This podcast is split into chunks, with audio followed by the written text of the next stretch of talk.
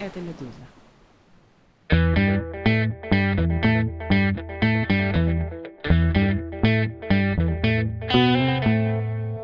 Здравствуйте, это «Что случилось?» Подкаст о новостях, которые долго остаются важными. Мое имя Владислав Горин, мой сегодняшний собеседник Владимир Харитонов, эксперт книжного рынка, автор телеграм-канала «Слово и деньги», технический директор в издательстве Freedom Letters. Здравствуйте, дорогой Владимир. Добрый день. Freedom Letters, обратите внимание, дорогие слушатели, как и издательство «Медузы», недавно появившееся, это примета времени, то, что при советской власти называлось «там издат», когда книги на русском языке и для аудитории внутри страны, в первую очередь для аудитории внутри страны, печатаются за рубежом, потому что дома цензуры и преследование за мнение, за выражение, за слова. Вот такие печальные времена, такие печальные структуры институции появляются. Давайте с вами, Владимир, поговорим про книжный рынок, про то, настолько ли все там печально, как я сейчас пытаюсь изобразить, взяв вот эту ноту. И повод, у нас есть э, не очень веселый повод. В середине декабря 2023 года книги Дмитрия Быкова и Бориса Акунина, как было объявлено издательством, точнее издательской группой Эксмо АСТ, перестают выпускаться и продаваться в России. Надо сказать, что это издательство, точнее его менеджмент, владельцы связаны с сетью магазинов «Читай город» и буквоед совмещенный. Росфинмониторинг чуть позже внес Бориса Акунина, ну, надо, наверное, называть не литературное имя, а паспортное, Григория Чхартишвили в перечень террористов и экстремистов. Одновременно на него завели уголовное дело об оправдании терроризма и фейках в отношении российской армии. В московском издательстве «Захаров» на днях э, прошли обыски. Надо сказать, что Захаров выпускает книги Акунина, и пришли с обыском представители Следственного комитета. Я процитирую по медиазоне, что сказала Ирина Богат, директор издательства Захаров. Очевидно, что связано с тем, что мы единственные, кто не изъял книги Акунина из продажи со своего сайта и не сделали как АСТ заявление о том, что мы прекращаем сотрудничество с Григорием Шалучем Чхартишвили. Это, очевидно, последствия вот такого нашего поведения. Конец цитаты. Важная деталь, чтобы описать этот повод. Быков и Акунин накануне поговорили с пранкерами Лексусом и Вованом. Те звонили от имени представителей украинской власти. И сказано сказанное в этих разговорах, э, то, как это было подано, опубликовано, очевидно, было сочтено актом враждебности властями в воюющей России. Такая основная версия, это мало у кого вызывает сомнения. Хочется вас поспрашивать, повторюсь, про рынок. Я бы рискнул начать с базовых вопросов. Может быть, это что-то нам скажет о не то что даже влиятельности, но востребованности литературы в Российской Федерации. Сколько у нас вообще в стране читателей, регулярных покупателей книг? Очень хороший вопрос. У российского книжного рынка много проблем. И это, конечно, может быть не самое важное, но существенно для понимания ситуации. У нас не очень хорошо со статистикой, вообще с пониманием того, каким наш книжный рынок является. Ну, то есть э, Российская книжная палата, которая сейчас является частью Ленинки, собирает информацию от издателей о тиражах книг. Эта информация у нас есть, то есть у нас есть информация о производстве. А вот точная информация о продажах, как, например, есть там, в Америке, в Англии, в других странах, у нас, к сожалению, такой структуры нет. Есть ассоциация книгопродавцев сейчас пытается такую статистику собирать, но она, в общем, пока носит по преимуществу оценочный характер. Поэтому можем полагаться на какие-то оценки. И если им верить, то получается примерно так. Производство по сравнению с прошлым годом в России сократилось примерно на 20%. Это при том, что во всех остальных э, странах, которые пережили пандемию, производство книжное и продажи восстановились уже, восстанавливались довольно быстро. Но в России этого не произошло, и потому что начались санкции, и потому что начало ухудшаться экономическое положение.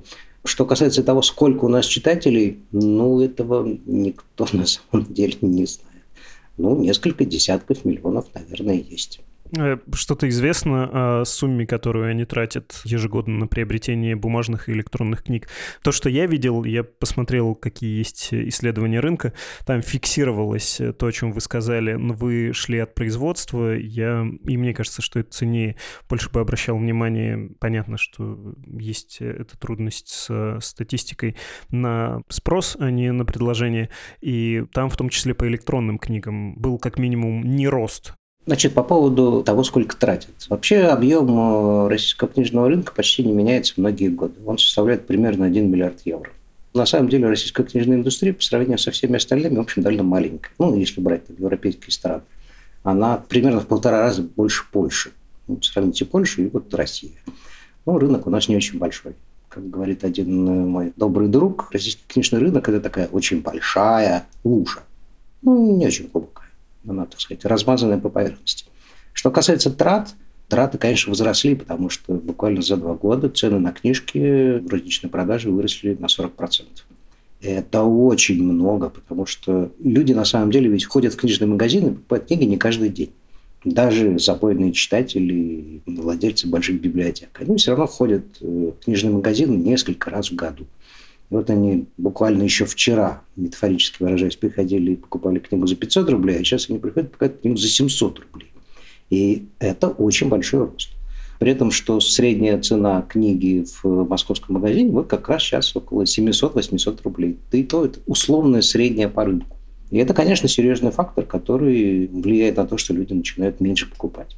Если сравнивать с другими странами, то годовые траты на книги в каких странах какие есть, просто чтобы понимать место России, опять-таки. Одна книга 500-700 э, рублей, ну, это что, по новому курсу 5-7 долларов э, или евро, если угодно. Ну, это не очень много по мировым меркам. Да, да, да, конечно, это не очень много, просто и доходы в России не очень большие, поэтому сравнивать по ценам книги я бы не стал. Хотя, конечно, всегда было мечтой российских издателей довести цену российской книги до цены в Европе, чтобы книга стоила, наконец, 10 евро. Ну, так их можно поздравить, с этим это почти случилось, но есть нюансы. Что касается сравнения с тем, как много покупают, ну, человек обычно покупает не одну книжку, а несколько. Средний чек составляет порядка сейчас, если не ошибаюсь, по данным мониторинга московского книжного рынка, 1600 рублей. Ну, это, в общем, довольно много для кошелька. Для издателей, наверное, не очень. Ну, собственно, вот на этом противоречии и вся проблема, если брать коммерческую сторону вопроса. На этом рынке какое место занимает Быков и Акунин? Я понимаю, что много спрашиваю про деньги, но мне кажется, что этот фокус, он не бесполезный, что это как раз очень показательно и для дальнейшего разговора нам тоже пригодится. Все, что я видел и последние годы читаю, сообщения типа «такой-то сервис» или «такая-то сеть магазинов», «такое-то издательство» назвало самых популярных писателей, там всегда плюс-минус одни имена в феврале 2022 года, если мне память не изменяет, изменяет, это была тройка типа Акунин, Пелевин, Курпатов, э, ну, тот, который психолог телевизионный. Ну, на самом деле, Акунин многие годы не выходил из э, топа самых публикуемых и продаваемых писателей в России. Какие-то годы он даже был, собственно, самым большим, если брать с точки зрения бестселлеров. И действительно, тиражи Акунина грандиозные. Я подозреваю, что из современных российских писателей у него, наверное, ну, по совокупности, если брать за много лет, у него, наверное, самые большие тиражи, которые есть. Ну, это, в общем, понятно. Без Акунина довольно сложно представить себе любой книжный магазин. Ну, то есть вы заходите просто буквально в любой книжный магазин, в нем обязательно будет продаваться хоть какая-нибудь книга Акунина. Поэтому, если книги оттуда начинают исчезать, ну, в общем, читатель это через некоторое время, я подозреваю, заметит, потому что читателей у него же еще очень много. И это автор не для какой-то узкой прослойки там, высокоинтеллектуальной публики. Нет, собственно, то, что он пишет, это вполне себе массовая литература, литература массового спроса, которую читали все части российского общества, все читатели, как интеллектуальные, так и просто те, которые читают книжки исключительно для развлечения. Вы про исторические детективы, а не про исторический труд, не про историю России? Акунин – писатель с очень большим жанровым диапазоном. Напомню, он писал не только детективы, у него были детские книги, у него были исторические романы. То, что в последние годы он пишет большую историю государства российского, но это еще один жанр, в котором он работает. В этом смысле у Акунина можно найти книги практически на любой вкус. То же самое про Быкова, тем, кто вдруг давно не заходил в книжный магазин, не могли бы вы сказать? Потому что страшно плодовитый автор, и рискну вперед вас дать оценку, как и Акунин, в общем, в первом ряду.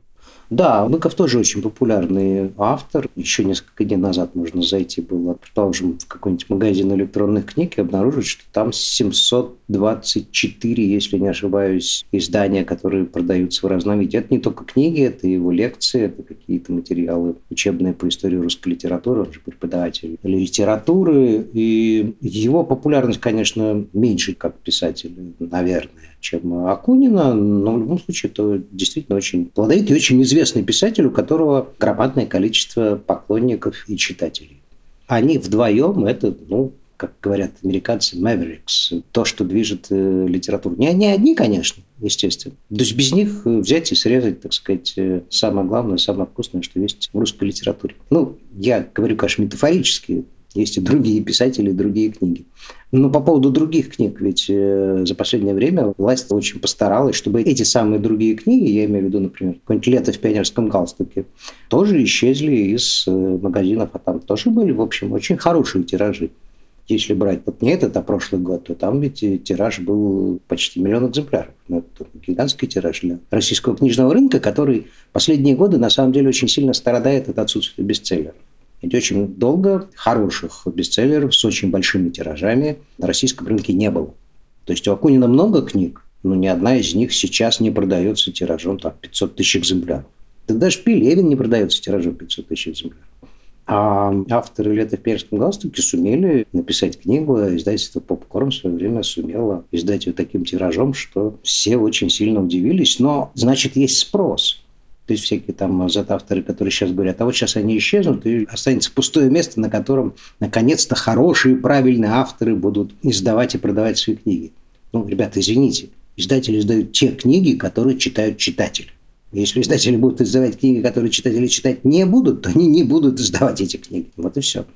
У меня есть этот вопрос, эм, я хотел вам его задать, я потом, если можно, еще раз к нему вернусь, про Z-авторов, э, про их коммерческую нишу и их коммерческий потенциал, но тоже для понимания картины. Я понимаю, что спрашиваю очень так наивно, но мне кажется, это, опять же, не бесполезно и для понимания общей картины крайне важно.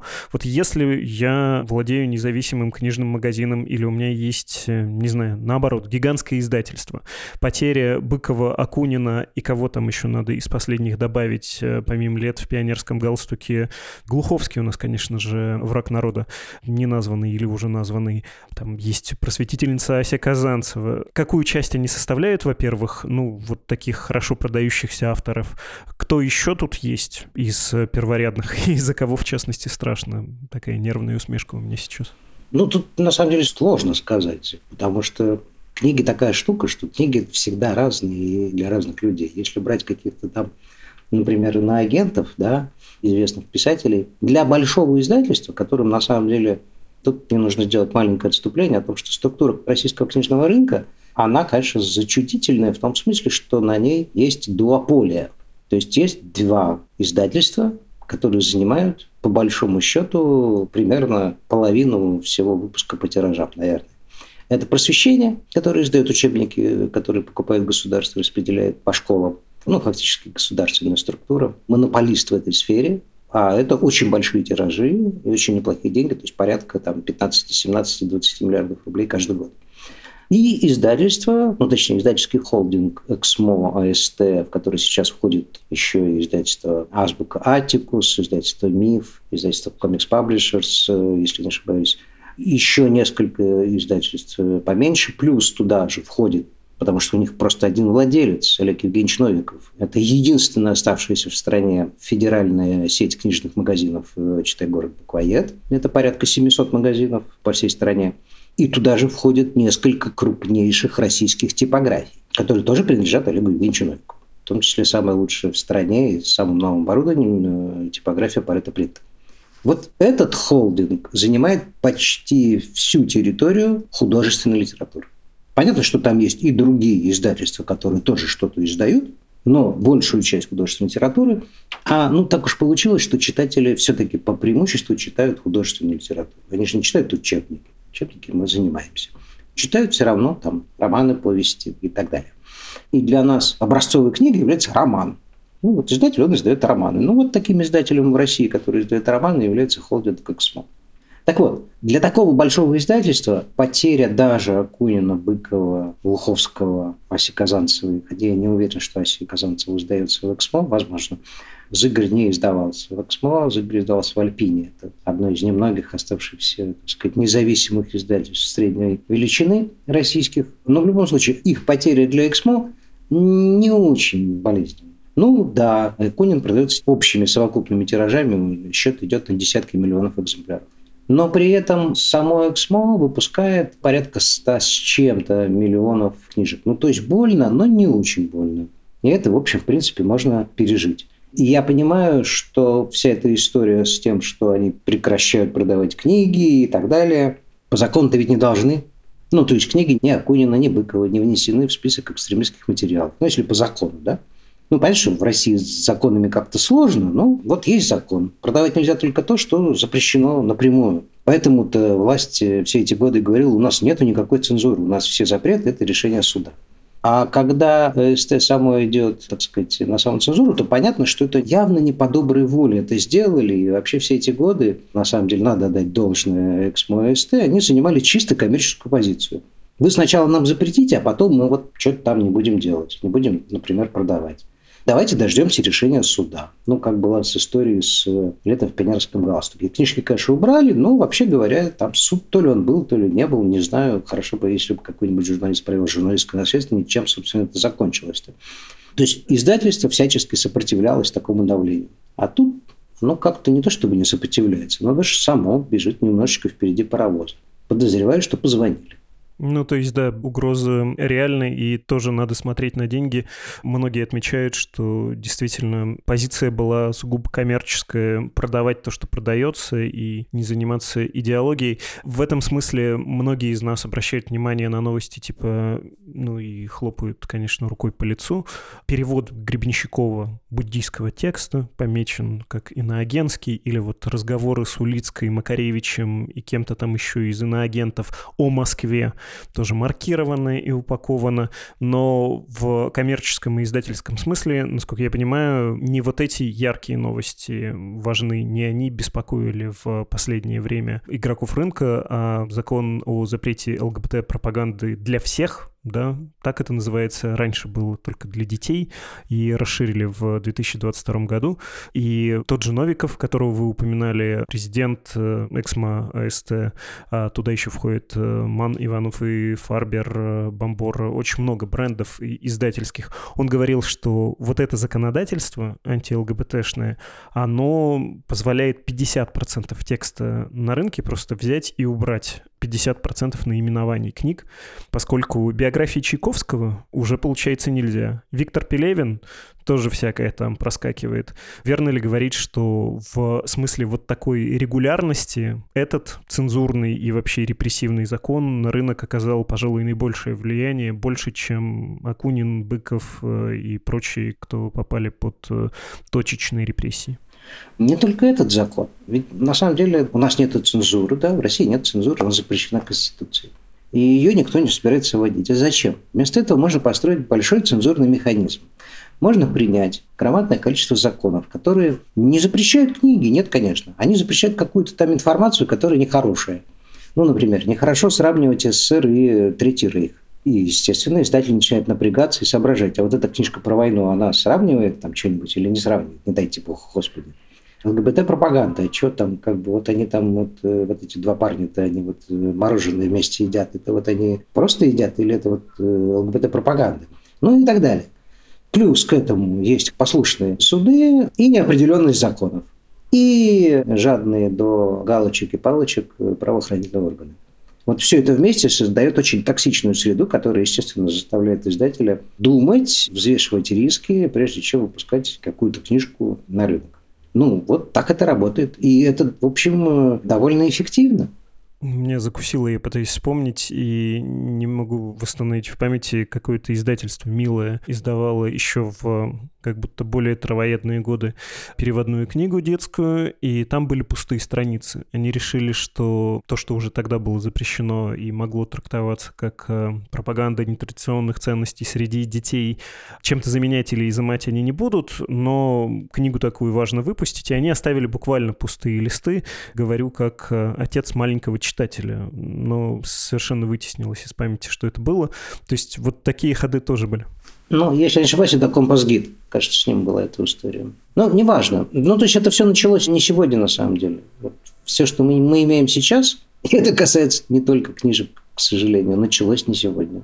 Все это началось давно. Все это очень постепенно нас, как ту самую лягушку, медленно варили. И вот кто-то там начинает свариваться, кто-то выпрыгивает. Ну вот мы дошли до ситуации, когда все это потихоньку начинает кипеть. С книжками же история еще была такая, что ведь власть книжек не читает. Как раньше не читала, так и сейчас не читает. Она, в общем, как бы совершенно не замечала всего этого, и все эти законы, которые принимались, но это было по преимуществу ну, просто для создания некоторого напряжения в обществе и формирования какой-то пары идеологии. Настоящей идеологии-то нету, но вот какая-то гибридная идеология, частью которой является, например, ЛГБТ, запрет и вот все остальное. Так же, как власть, например, очень долгие годы не замечала интернет. Ну, то есть все нулевые годы власти интернет были совершенно параллельны. Власти было по большому счету по барабану. Она заметила интернет примерно в 2012-2013 году. И началось. Примерно когда аудитория Яндекс э, превысила аудиторию Первого канала. Ну, примерно, да, примерно в это время. То есть, когда всем стало понятно, что без интернета это общество жить не может. Ах, если оно жить не может, значит, его надо взять под контроль. Книжки Нельзя сказать, что книжки заметили. Да нет, конечно. Власти сейчас, в общем, хотя Владимир Путин когда-то говорил, что ему очень нравится Фандорин и очень любит читать книжки Акунина, ну, есть у меня сомнения. Хотя, может быть, и читал, черт его знает. Но дело не в этом, а в том, что книжки как таковые власть до сих пор не очень интересуют. И это еще одно мотив для страданий вот этих вот зетавторов на самом деле.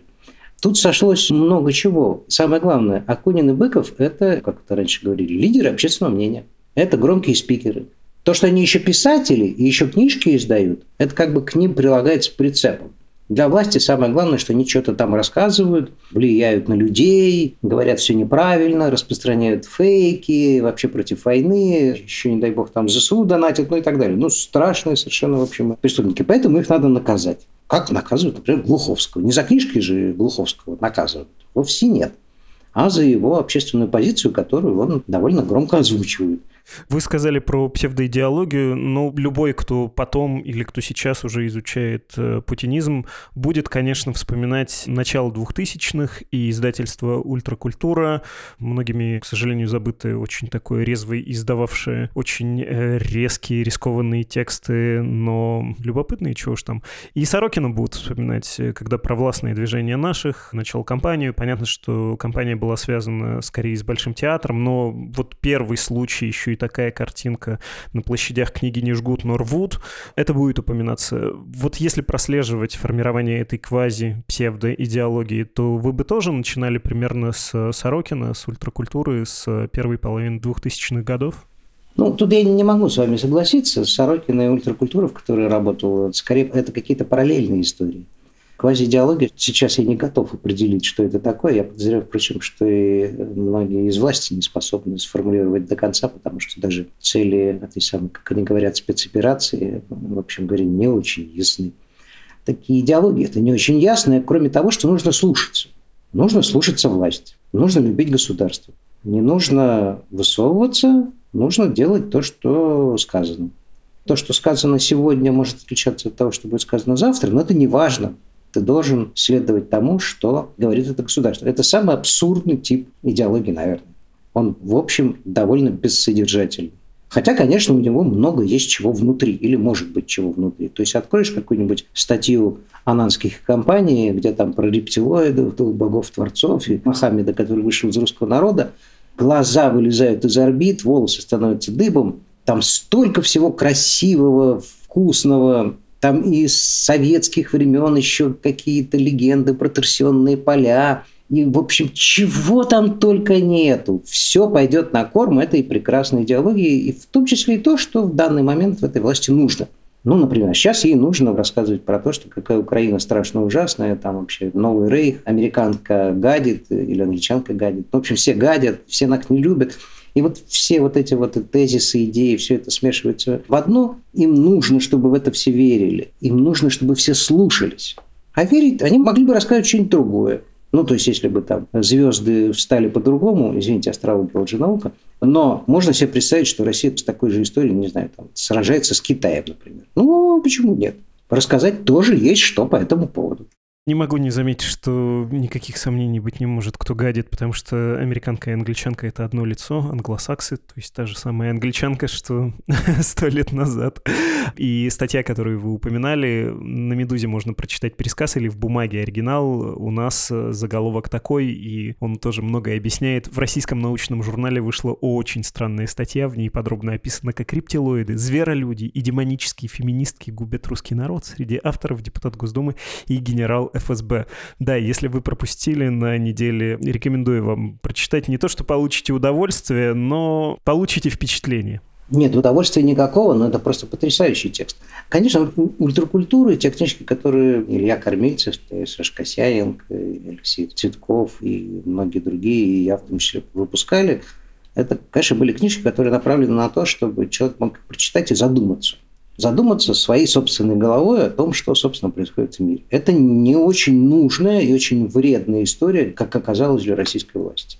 Ну и поэтому некоторые книжки издательства судом были приговорены к уничтожению. До сих пор не знаю, что там с ними случилось. Сожгли или закатали бульдозером. Но это был, по-моему, первый прецедент. В 2006 году дошло до того, что какой-то комитет Госдумы тогда выпустил доклад, в котором ультракультура называлась чуть ли там не центром антироссийских э, каких-то там движений пропаганды.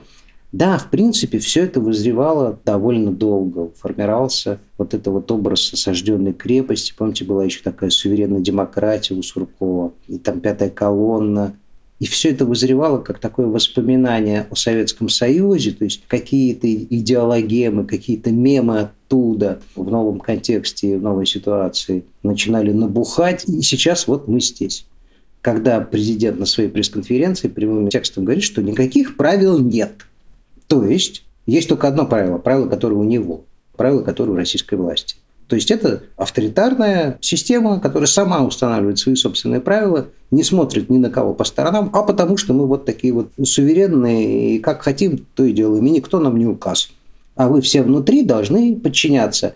Поэтому читать книжки, которые заставляют вас думать своей головой, или читать романы, в которых действуют персонажи, которые думают своей головой, или слушать людей, которые рассчитывают на то, что когда вы их слушаете, вы думаете своей головой. Это, конечно, власти нынешней не нужно. Про новых лиц, про Прилепина, про зет-авторов э, непременно спрошу. Понимаю, что третий раз уже откладываю, но перед этим чуть менее горячий просто вопрос. Опять же, про рынок. Если бы вы были владельцем Эксмо АСТ, вы бы сказали себе, ну окей, надо поискать безопасные переводы, какую-нибудь классику переиздать. Опять же, если любит народ приобретать с э, таким многозначительным лицом Оруэлла 1984, надо дать это народу. Это может может быть э, решением для издательств, включая самые крупные в нынешней ситуации? Нет, ну тут ничего не надо заменять, потому что книжный рынок ведь очень большой на самом деле. То есть сейчас на рынке единовременно присутствует в продаже российском, сейчас точно не скажу, но несколько лет назад было порядка 300-350 тысяч наименований, которых, в принципе, можно сейчас, возможно, еще больше. Это в России еще так много. А, например, в Америке 30 миллионов наименований книг единовременно есть на рынке. Поэтому есть из чего выбрать. Поэтому специально что-то там придумывать для того, чтобы заменить Акунина и Быкова, в общем, не надо. И есть другие книги, и люди, в конце концов, будут покупать то, что продается. Поэтому никто из издателей не будет чесать голову и думать, ах, какой ужас, давайте какие-нибудь исторические романы, как у Акунина, будем издавать. Да нет, конечно, господи, ну кто же будет это делать?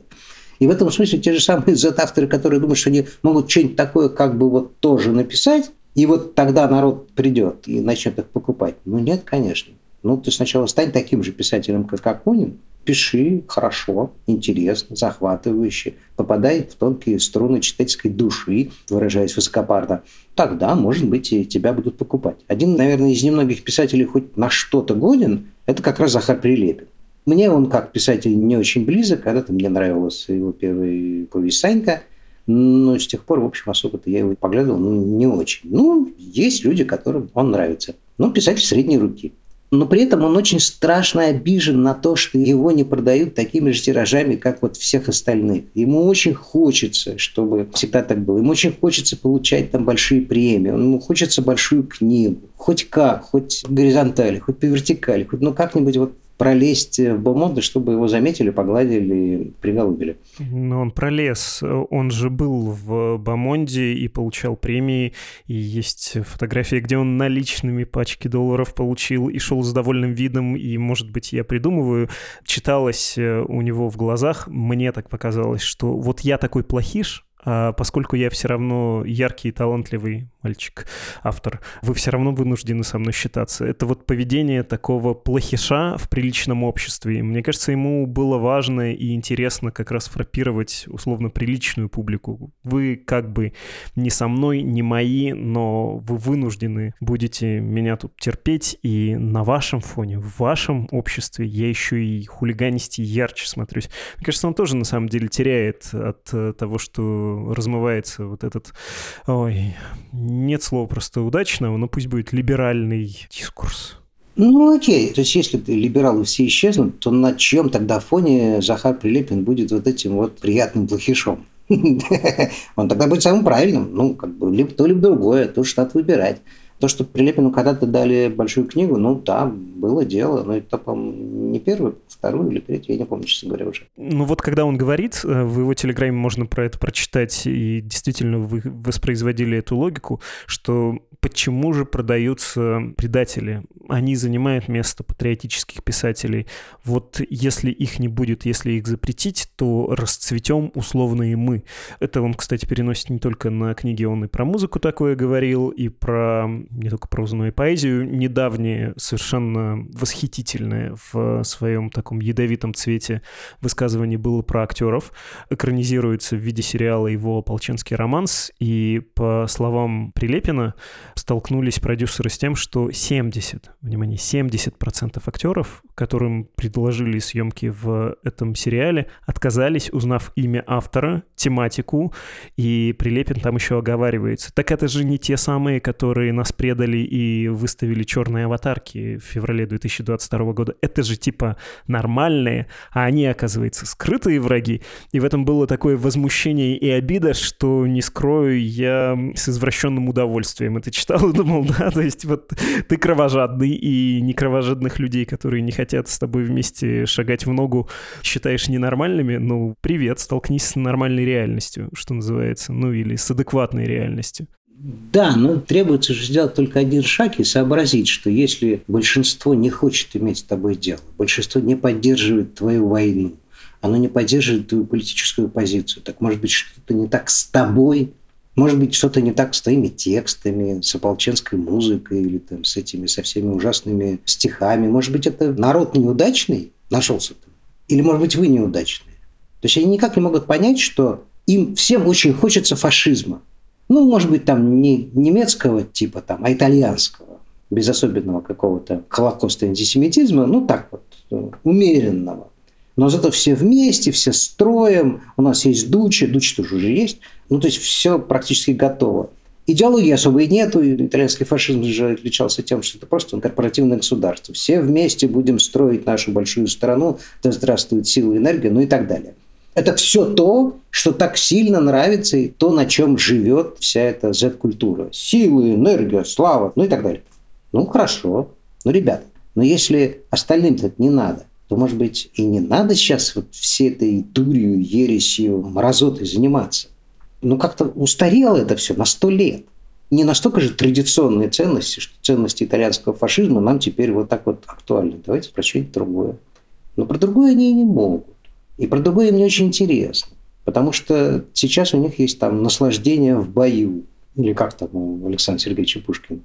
Вы сказали, что итальянского фашизма им хочется. Я вспомнил случай, это было до Большого вторжения, году в 20-м. Большая книга, когда была вручена, Прилепин буквально сказал, что это потому, что в жюри около 50 евреев. Видимо, можно быть приблизительно евреем, если не ровный счет какой-то. И если нет военной мобилизации, то эта специфическая публика умеет найти другого врага себе. И я помню, что когда прочитал тогда его это заявление, я подумал, подумал, что он буквально сам превратился в героя какой-то ироничной песни. Вы, может быть, знаете, что Михаил Елизаров, человек, который, кстати, когда-то получал большую книгу за библиотекаря, так назывался его роман, он последние годы промышляет тем, что поет под гитару, А до войны это можно было воспринимать иронически, его тексты, и даже ядовито, но он продолжает, к сожалению, и поет про костюм крепче Сталина, про кибер Сталина, который, значит, пролетит над небом, взорвет Государственную Думу и всех вообще. Такой игра в некоторый неосталинизм перестала выглядеть игрой. Вот у него была песня про то, как некто написал маргинальный роман, про поэта Дануцию, про фашизм, про войну и судьбу, и не получил этот вымышленный автор в той самой довольно ядовитой песне премию, потому что, цитаты, «евреям раздали все премии». И я, когда прочитал у Прилепина в 2020 году это его высказывание по поводу жюри, э, я подумал, старик, ты просто персонаж захудалой песни Михаила Ильзарова, да? Ну да, ну в этой идеологии, ну в том числе итальянском фашизме тоже, конечно же, нужны враги, и есть идея превосходства настоящих римлян по сравнению сравнению со всеми остальными, так же, как там, ну вот да, вот есть там великий русский народ. Но великий русский народ, понимаете, по факту оказывается совсем не тем, которому хочет или который представляет, или которому стремится вся эта Z-публика. Великому русскому народу все это нафиг не надо. Великому русскому народу надо выбраться из нищеты, ему надо разобраться со своими делами, ему надо лечиться, ему надо учиться. Ну, много чего надо, но вот это вот все, по большому счету, ему, конечно, не надо у этой публики, точнее у этих авторов, у этой ниши, поддерживаем СВО, пишем Z на собственной одежде и на собственных обложках, вставляем в название поэтического сборника, у нее какая примерно аудитория? Опять же, если говорить строго рыночно, потому что до этого мы с вами, будучи, безусловно, национал-предателями, либердой и какие там еще ярлыки принято в той среде на нас навешивать, клеветали на нормальную советскую литературу, проклятые антисоветчики. Но вот если смотреть на деньги, на проданные экземпляры, на тиражи, то какое место занимает э, на современном рынке эта ниша? Почти никакого. Ну, то есть единственный автор, который, насколько мне известно, более или менее средние по рынку тиражи были, это, собственно, были тиражи Прилепина. У всех остальных ни таких тиражей, ни такой популярности, конечно же, нет. Ну, рынок это же не только тиражи, да, это еще какая-то инфраструктура, это, я не знаю, там, книжные ярмарки, книжные фестивали, встречи с читателями, встречи с писателями, ну и так далее. Вот это вот все общение между читателями и писателями то, чем, собственно, книжный мир так или иначе живет, и без чего, как оказалось, на самом деле ему действительно сложно прожить, поэтому в России, ну, слава богу, стараниями таких людей, как там Михаил Фаустов, например, в самых маленьких городах России заводятся вот такие вот книжные ярмарки. Где там вот все вот эти вот Z-люди?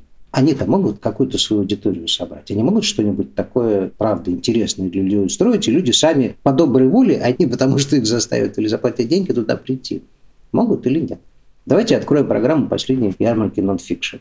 Ну да, вот я сам у себя в канале страдал и плевался по поводу того, что там вот какие-то Z-авторы на нонфикшн оказались.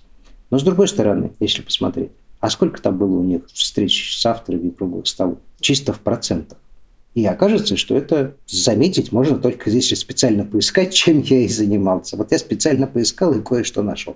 Но в сущности это все очень нишевая история. В этом смысле ничего не изменилось. Они как были нишей, по большому счету, раньше, так они и сейчас этой нишей остались. Для того, чтобы эта ниша выросла, нужны какие-то сознательные усилия со стороны государства, о чем они постоянно и плачут.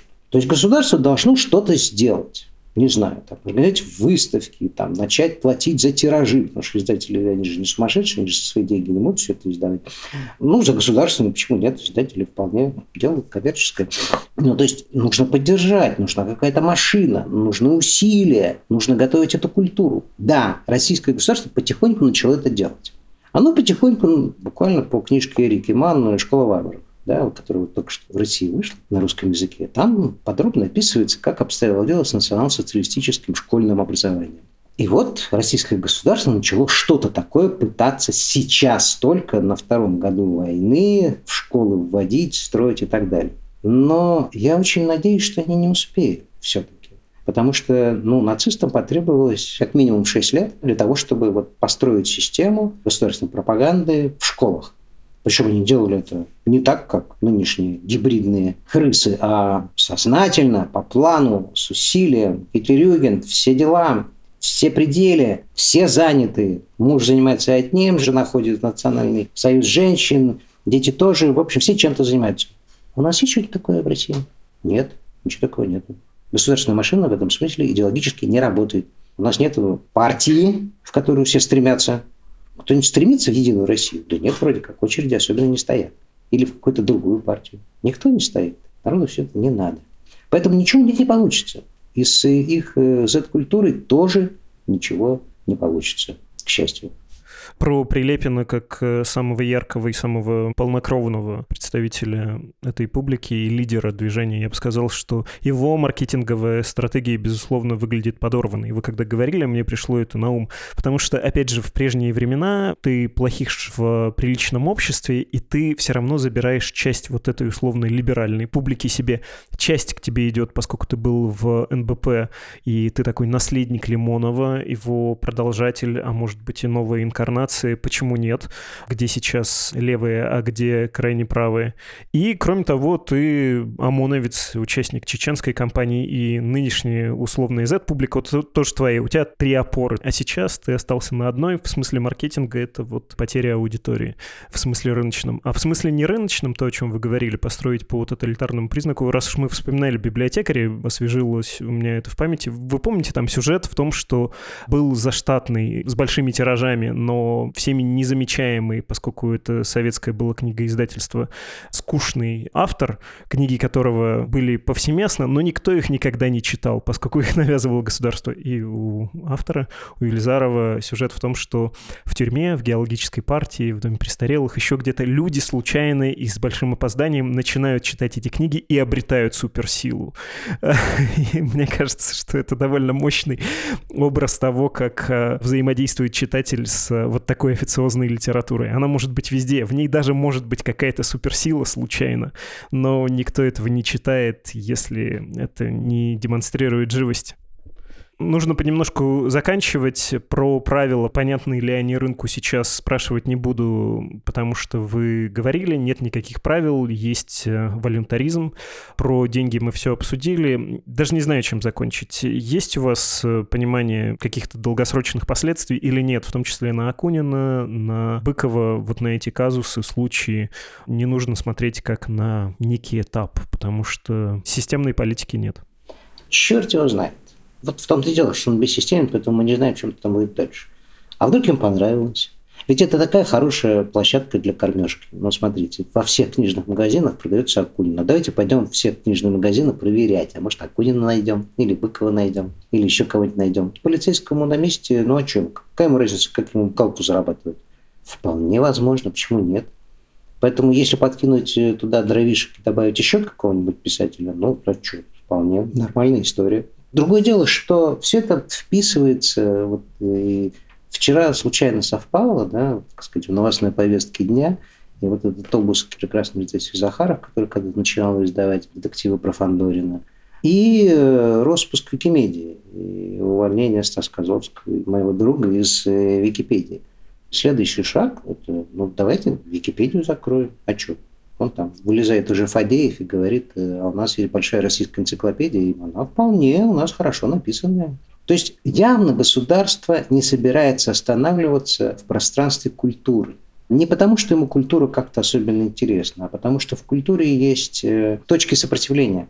То, что еще неконтролируемо, то, что еще что-то там неправильно говорит. И я совершенно уверен, что в этом направлении, поскольку телега российского государства катится с горы, помните, у Никиты Михалкова свой среди чужих, чужой среди своих в конце, телега катится. Вот российское государство, такая телега, она катится. Там до низа еще долго. Мы еще не знаем, где дно. И вот она катится, и по культуре явно едет. Значит, где-то еще проедет. Где проедет, пока не знаем. Но где-то явно проедет. Ну, то есть, что его остановит? Разве что невежество. Спасибо огромное. Спасибо. До свидания. Это был Владимир Харитонов, эксперт книжного рынка, автор телеграм-канала «Слова и деньги», технический директор в издательстве Freedom Letters. На прощание поговорим о волках как о меме.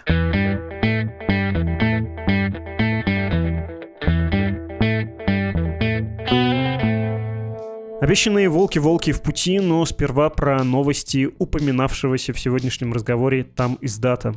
20 декабря 2023 года в издательстве «Медузы» вышла новая книга, и это сразу цифровой релиз, а не по ставшей уже привычной схеме сначала на бумаге за границей, чтобы автор с издательством что-то заработали, а потом только бесплатные версии в мобильном приложении.